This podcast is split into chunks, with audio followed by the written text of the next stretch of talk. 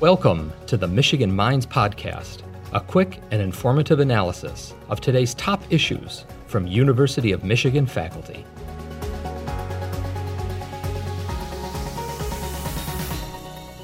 Thank you so much for joining us on Michigan Minds. Can you please introduce yourself to me and our audience and share a little bit about your role at the University of Michigan? So, so I'm Beth Glover Reed. I have an appoint a major appointment in the School of Social Work and a, a courtesy appointment in the Department in Women's Studies in the LS&A school. And in earlier times, I was even more centrally involved at what they are now calling women's and gender studies.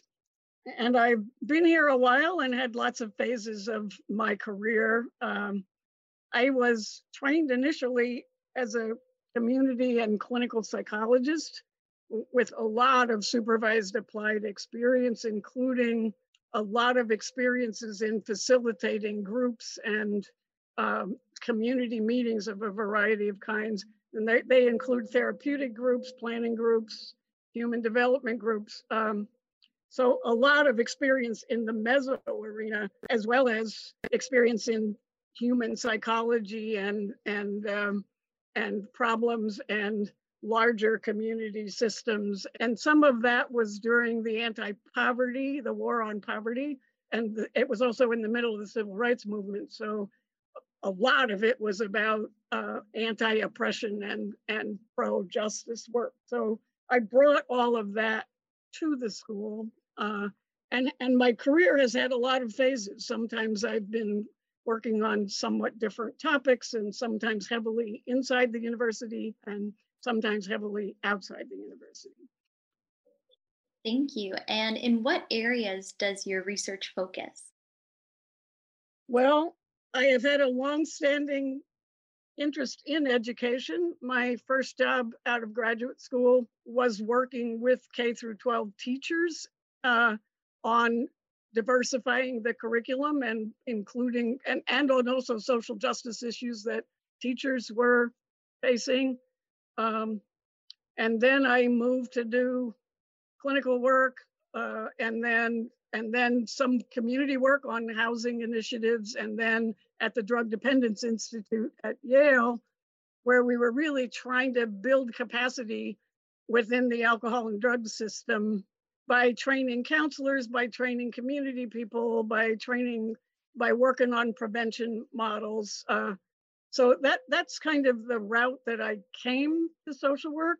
My dissertation focused on women and leadership in small groups, which grew out of my own experience in grad school when I when I suddenly realized when I was pretty far along in my training and had occasion to be facilitating by myself. Uh, their facilitation model was two people, and and since there were very few women in the program, I had always been paired with a male prior to that. And I suddenly realized on my feet, facing this group, that everything was not going the way it usually did. And, and that led me to think about where that knowledge came from about group dynamics and group development and leadership. And it, it was mostly developed by white men in research with white men and in organizations that were heavily populated by white men. And it turns out that it's quite different when when your leader person is is not white and not male. And that sort of got me really interested in how all these, how knowledge production matters in terms of social justice questions and also how all of these all of our assumptions about these meso level processes may be highly skewed by how the not that knowledge was developed which has huge implications for how we train people to go be leaders to move towards social justice. So that's my dissertation and then then i was hired at the school of social work because they had a substance abuse grant it was a dual career hire, so we were trying to find jobs for two of us. And I had this background in substance abuse because of my work at the Drug Dependence Institute. And um, so I was hired in originally to try and increase the curriculum in, in alcohol and drugs uh, in, in social work. And they quickly recognized that I knew something about gender and about communities. So I, I taught anyway, my first big outside grant was was as part of a big national project to develop and evaluate services for women in substance abuse. Um, that field tended to be developed over time by men and much more focused by on the kinds of problems that men with substance abuse problems have. Women look very differently and the existing literature sort of said that we're not doing as well in treating women or reaching, convincing women to come to treatment because they're less motivated, they're sicker than men, or they, they or anyway, not not thinking about maybe our outreach systems aren't working well for women because they weren't designed for women, and um, the sicker then has to do with um, how how women and men present psychologically uh, women are more depressed and anxious, more overtly depressed and anxious, um, and have a lot of symptoms of trauma. And that isn't sicker than the kinds of symptoms that men had. They're just different.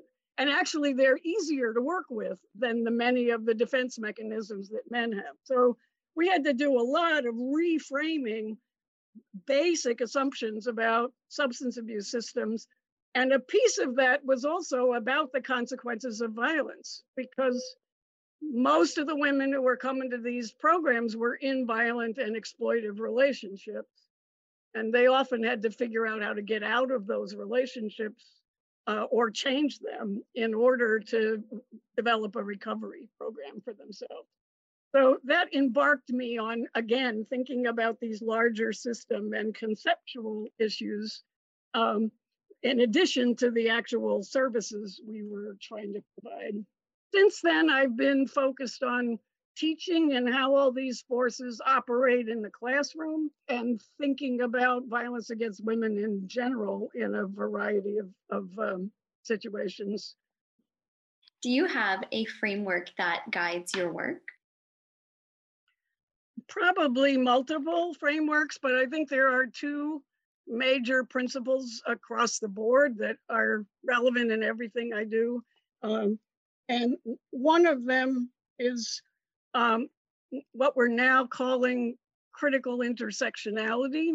The critical part of it comes from conceptual frameworks and work that are, are really designed to understand how power works and to understand the forces that led to things like the Holocaust and slavery and uh, you know ma- mass murders and and uh, intimate partner violence. And not only to understand them but also with an agenda to stop them or to cre- create a vision of a world where those things didn't happen because you understood their causes well enough to reduce them uh, and or eliminate them. Uh, the intersectionality part is a word coined relatively recently in, in the late 80s by Kimberlé Crenshaw, who was a legal scholar, um, who was focused on why legal remedies focused only on race or only on gender or only on class um, just plain don't work as well when you have all three of those things or two of two of the three happening because women of color were consistently not succeeding in some of their harassment claims or domestic violence um, issues. And partly because these concepts work together and thinking about them just one at a time does not take into account how the systemic forces on them are working together and have different consequences in different contexts. And though this concept has been out there raised heavily by women of color activists and scholars for hundreds of years, but Kimberlé Crenshaw gave it a name. And intersectionality essentially is about how all these isms work together and that you can't just think about race or just think about gender or just think about class or sexual sexuality uh, or religion or age uh, or disability all of these things that, that lead to patterns of discrimination and exclusion, uh, that you've got to think about them together. Uh, so that's one principle that guides me. And the other is, is something called praxis, P-R-A-X-I-S, um, which, which was kind of developed into a method, a, both a framework and a method by Paulo Freire, uh, a Brazilian educator uh, who started out being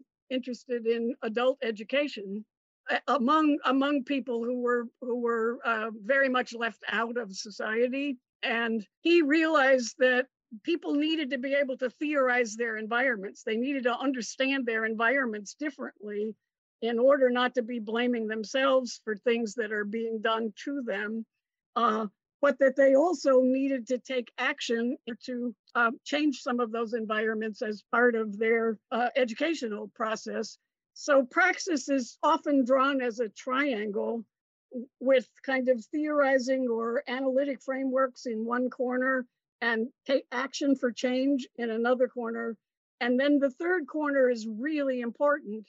It means reflecting on, you know, how well your frameworks work, how well the the uh, action worked and also what was your role and the people you were working with in that action. And so how did all those meso processes influence whether you're theorizing and uh, got you to the actions and the goals you wanted to get to. Um, and that theories that theory without testing it in action is is just theory uh, and and you modify theory by seeing whether it works uh, in the world.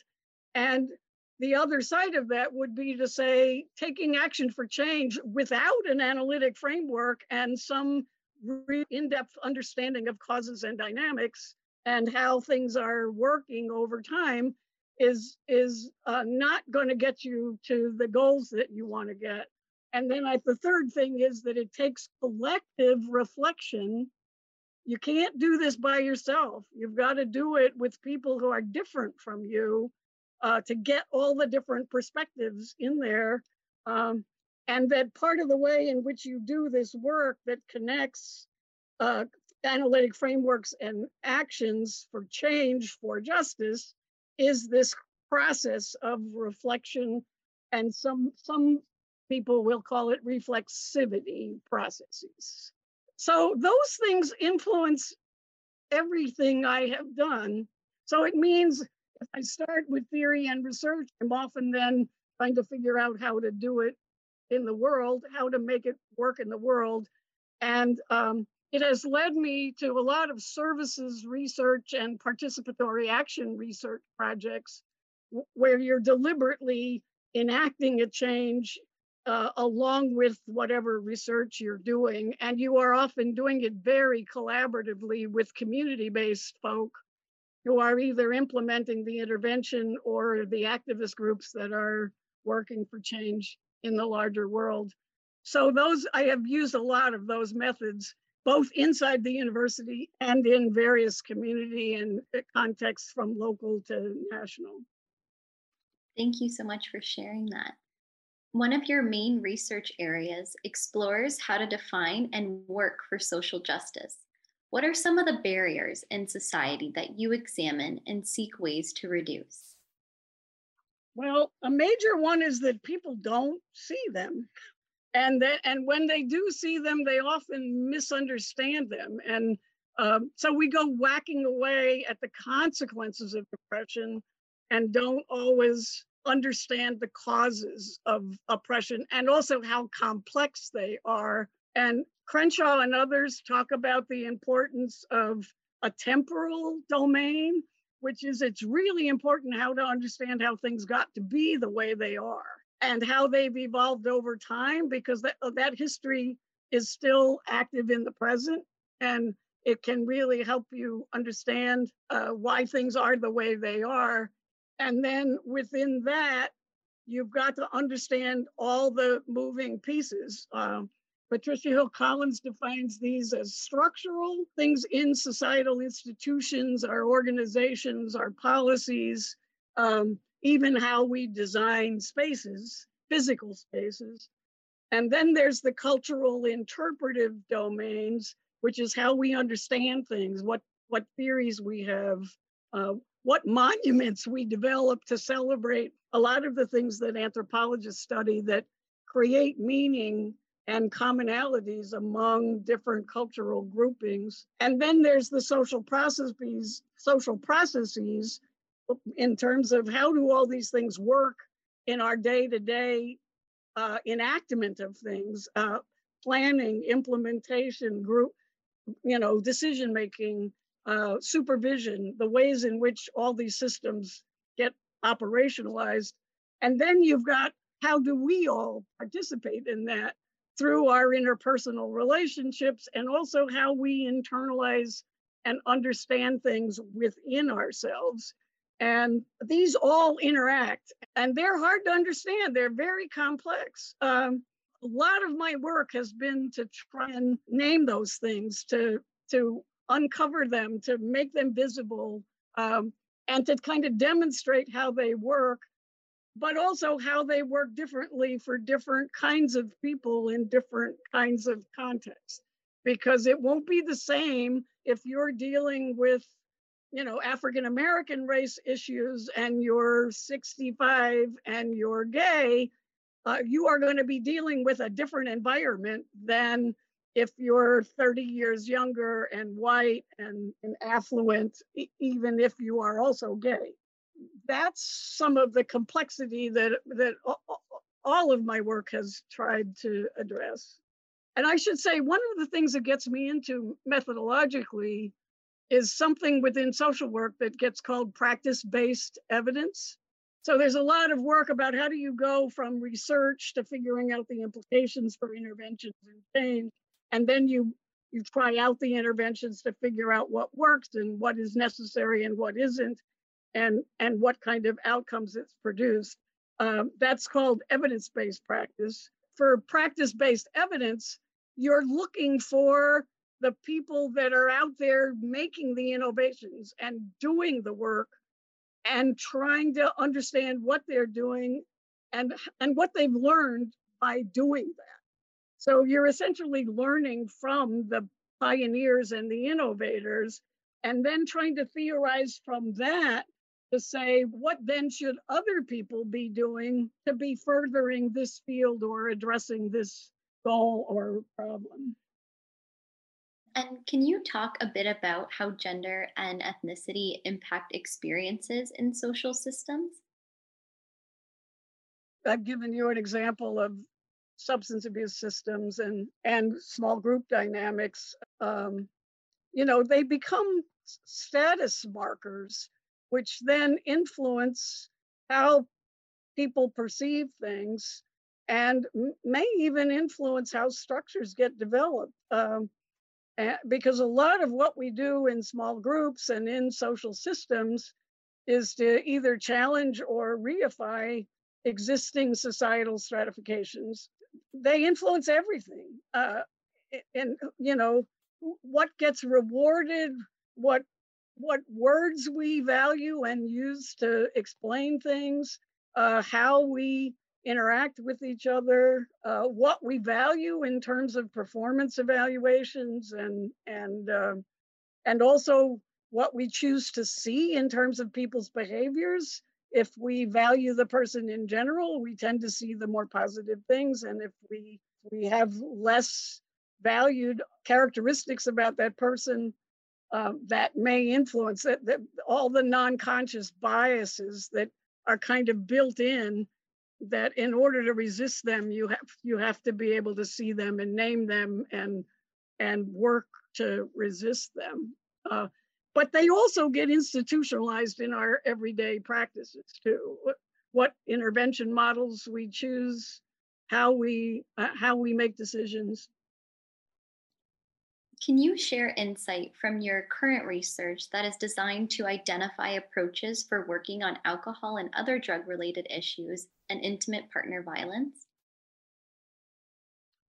Yeah, those I picked those two systems partly because I had experience in both of them and cared about both of them, but also because those systems are very differently gendered.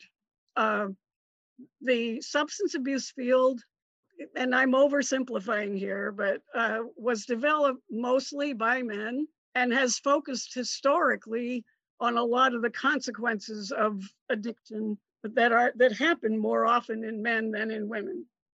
So more concerned about public violence and crime and much less about impacts on households and things.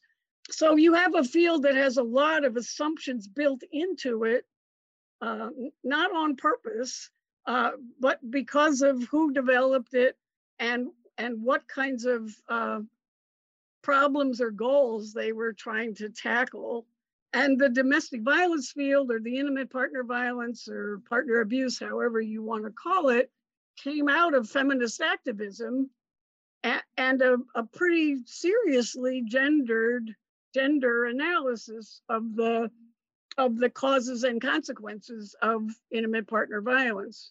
And while both sides of that theoretically are getting critiqued now in terms of, of how gendered they were, um, they've created different kinds of paradigms for the field. And um, so their understanding of what they're doing is quite different. So, like if you, if a, a lot of times violence isn't recognized more now than it used to be. And when it was, it was often seen as an anger and ma- anger management issue that required skills and and psychological work to for people to be able to change uh, uh, versus an enactment of kind of societal notions about men's and women's roles and what was acceptable. So, so then, you know, programs put in an, anger management classes, and it wasn't that they were necessarily ignoring it altogether, not contextualizing it the way that the intimate partner violence field did. And on the intimate partner violence side, lots of times people shared attitudes about women with substance abuse problems who were more stigmatized than men and and uh, kind of seen as kind of fallen women and also not a lot of understanding necessarily about how how addiction affects people biologically and behaviorally and that it's not easy to change um, so so that's at the paradigm level and then you develop very different kinds of interventions given what your goals are and and then there are different fundings. So the substance abuse field moved into being a kind of healthcare uh, oriented profession from an early from earlier models and to get insurance and to make it be part of behavioral health. Uh, whereas the domestic violence field moved more towards saying in, intimate partner violence is a crime. And and it needs to be understood as a crime and not just a family issue. And people need to be held accountable for that crime. Those are very different paradigms. And then you have different funding sources from the healthcare side insurance and uh, and different monitoring systems because it's healthcare uh, versus funding from the violence against women act that that tends to be bundled differently and enacted differently uh, so you've got structures and cultural things and processes in both these fields that are quite different from each other, often not understood by the other field, and are really hard to put together and coordinate. So it just seemed like a perfect way to go learn about how these tensions are are experienced in the field and also what people have done to overcome them and to create hybrid models that allow them to do to address both sets of issues. How does your work at the School of Social Work relate or support your research in women's studies at the Institute for Research on Women and Gender? Both the fields of various kinds of feminism and intersectionality and social work care about justice and they care about change for justice. Women's studies, because it's in LS&A, uh, tends to be more strongly theoretical about analysis of causes and and um, and rigorous methods for um, uh, uh, creating epistemologies and methodologies for doing good good scholarly work towards social justice goals but but with less less emphasis on implementing those social justice goals although women's studies and feminist studies programs have been have made profound changes within academia uh, and we train a lot of people to go out and work for change in the world. Social work is about change in the world and it's about addressing problems directly. It's a professional school not an academic not just an academic department. So it's very focused on training people to go out and do things. Uh, and the doing things could be interpersonal practice where you're helping people uh, address problems they're having or working towards goals they want to address. And it can also include public policy work, creating and implementing policies, or working with communities to figure out how to address their, identify and address their own goals. Um, but it's very action focused. And historically, it's been very focused on addressing the consequences of oppression. It's moving now much more towards trying to define what, what justice is or should be. And then how do we how do we move towards justice at the same time that we're trying to solve problems? But my experience of having a foot in both departments simultaneously is that it's helped me with praxis uh, because because the theorizing part happens differently at women's studies than it does at social work and the action part happens differently there and then and also how my community work and activism work is understood is is different in in each of the units as well um, so i see them as balancing and and synergizing uh, a lot of my work. And also, the differences have helped me. Remember, I said one of the things you have to do is to kind of see how things are working. And when you have membership in more than one unit, you have to understand how they're similar and different. And that helps you see some of the major things that are happening in each of the units because you're having to always negotiate both of them. Thank you. The month of March celebrates Social Work Month. As faculty at the School of Social Work, can you describe the importance of recognizing the research and impact of those in the field of social work? Uh, I, I just was part of a team that put out a special issue of social work research on critical intersectionality. And um, one of the things that that we ended up concluding is that in terms of these these theoretical evolutions social work works on the interface between all these things and how they get how they get enacted in the world because social workers are out there doing things and social work researchers are out there studying the process of doing things uh, and that's very under theorized in the whole intersectionality and social justice world. We, we understand much better societal structures and all these cultural things, things get internalized, but but how we how we keep repeating all of these patterns happens in our everyday interactions and how we implement things. And that's where social work research has a huge potential to make contributions and is already making contributions and I was going to say the other thing about social work is they're out there on the front lines tackling things that nobody that other people don't even want to admit exist, let alone get out there and try and work on them. And uh, they're on the their frontline workers are the students we train, and critically important and undervalued within the larger society. Um, and in addition to Social Work Month, March also celebrates Women's History Month. As a faculty member who has a research concentration on feminism and social justice, Can you describe the importance of putting emphasis on the impact women have had in communities throughout history? Well, it's hard for me to not say enough on this topic. Uh, I, one anecdote, I because social work was actually heavily developed by women more than most professions. Uh, not entirely by women there, but but uh, there were a lot of really important women in the history of the development of social work, and many more women who are who come to school to be social workers. Um, and I remember uh, earlier in my career, uh, we had a faculty member who really specialized. Hobby was kind of the history of women in social work.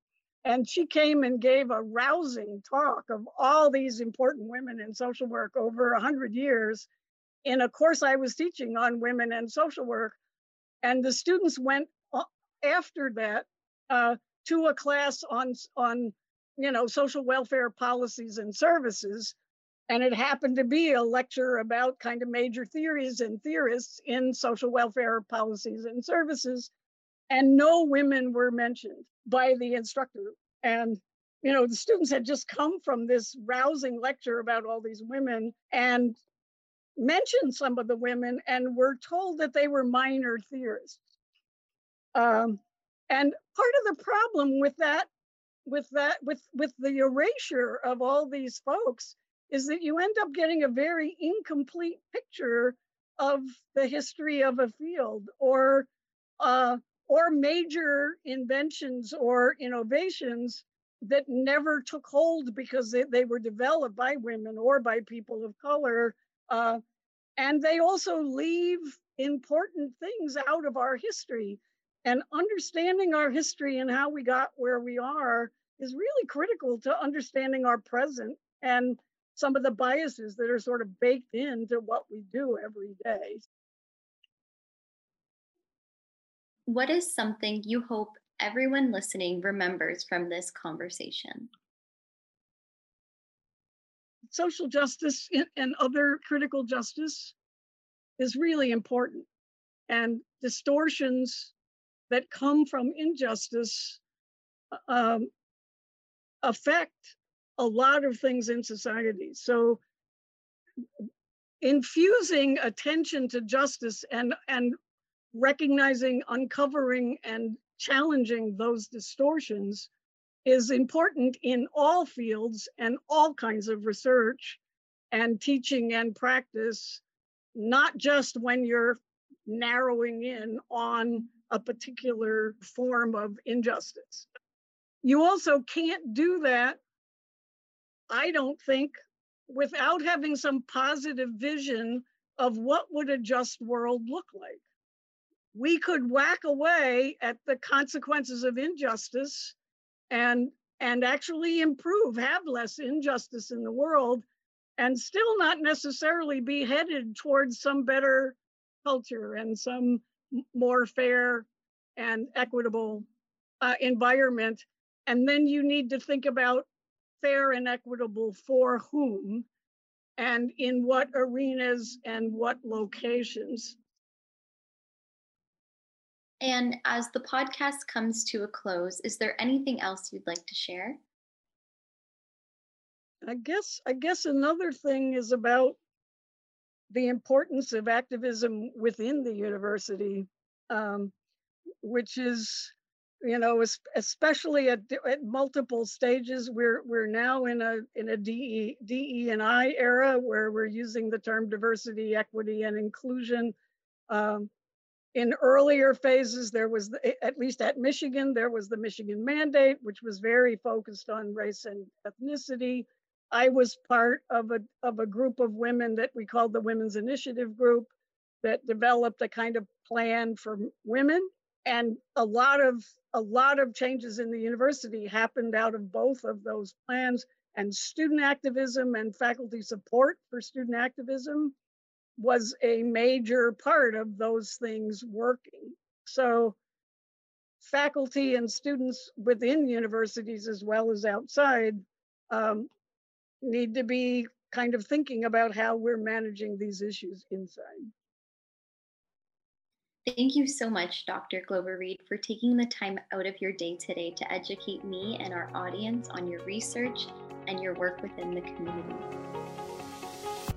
Thank you for listening to the Michigan Minds Podcast, a production of the University of Michigan. Join the conversation on social media with hashtag UMichImpact.